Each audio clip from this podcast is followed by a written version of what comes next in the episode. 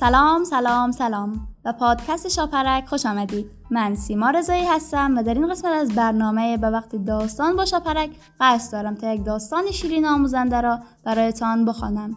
پس با من باشید.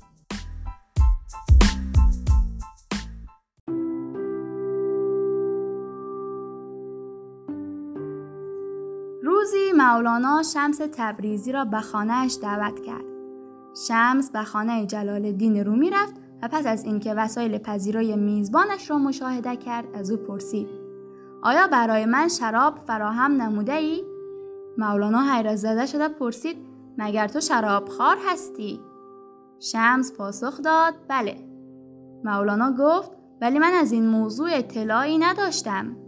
شمس گفت: حال که فهمیدی برای من شراب مهیا کن. مولانا گفت: در این موقع شب شراب از کجا گیر بیاورم؟ شمس گفت: به یکی از خدمتکارانت بگو برود و تهیه کند. مولانا گفت: با این کار آبرو و حیثیتم بین خدام از بین خواهد رفت. شمس گفت: پس خودت برو و شراب خریداری کن. مولانا گفت: در این شهر همه مرا میشناسند، چگونه به محله نصاری نشین بروم و شراب بخرم؟ شمس گفت: اگر به من ارادت داری باید وسیله راحتی مرا هم فراهم کنی، چون من شبها بدون شراب نمیتوانم غذا بخورم، نه صحبت کنم و نه بخوابم. مولوی به دلیل ارادتی که به شمس دارد خرقه‌ای به دوش میاندازد، شیشه بزرگ زیر آن پنهان میکند و به سمت محله نصاری نشین راه میافتد. تا قبل از ورود او به محله مذکور کسی نسبت به مولوی کنجکاوی نمیکرد، اما همین که وارد آنجا شد مردم حیرت کردند و به تعقیب وی پرداختند.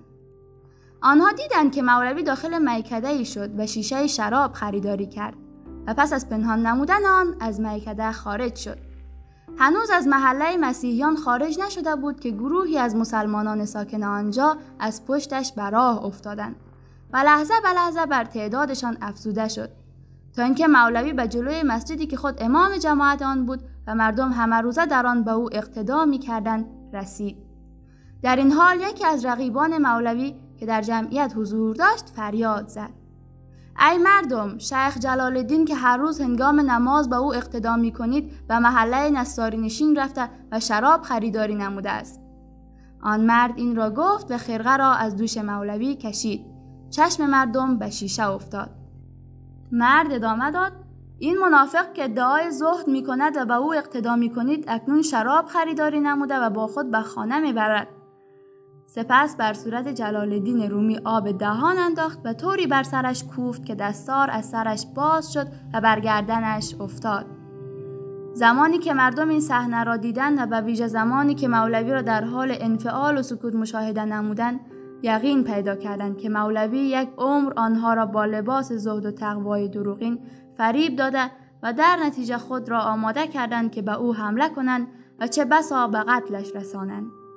در این هنگام شمس از راه رسید و فریاد زد: ای مردم بی حیا، شرم نمی کنید که به مردی متدین و فقیه تهمت شرابخوری می زنید؟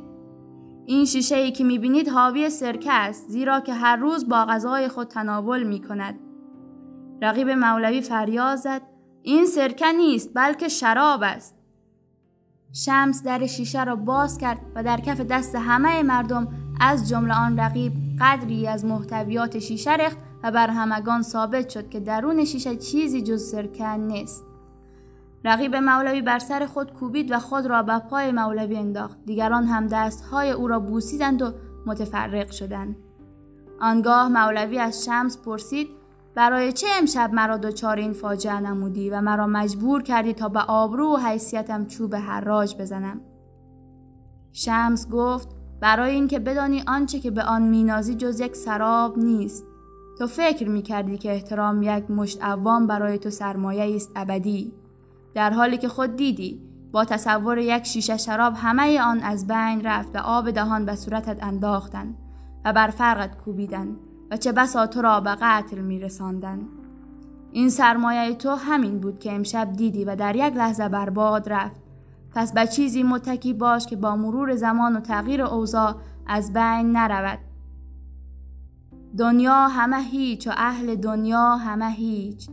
ای هیچ برای هیچ بر هیچ مپیچ، دانی که پس از مرگ چه ماند باقی، عشق است و محبت است و باقی همه هیچ.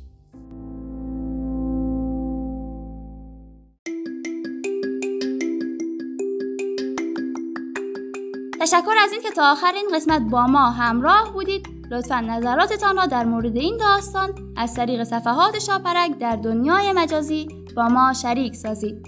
خدا یار و نگهدارتان.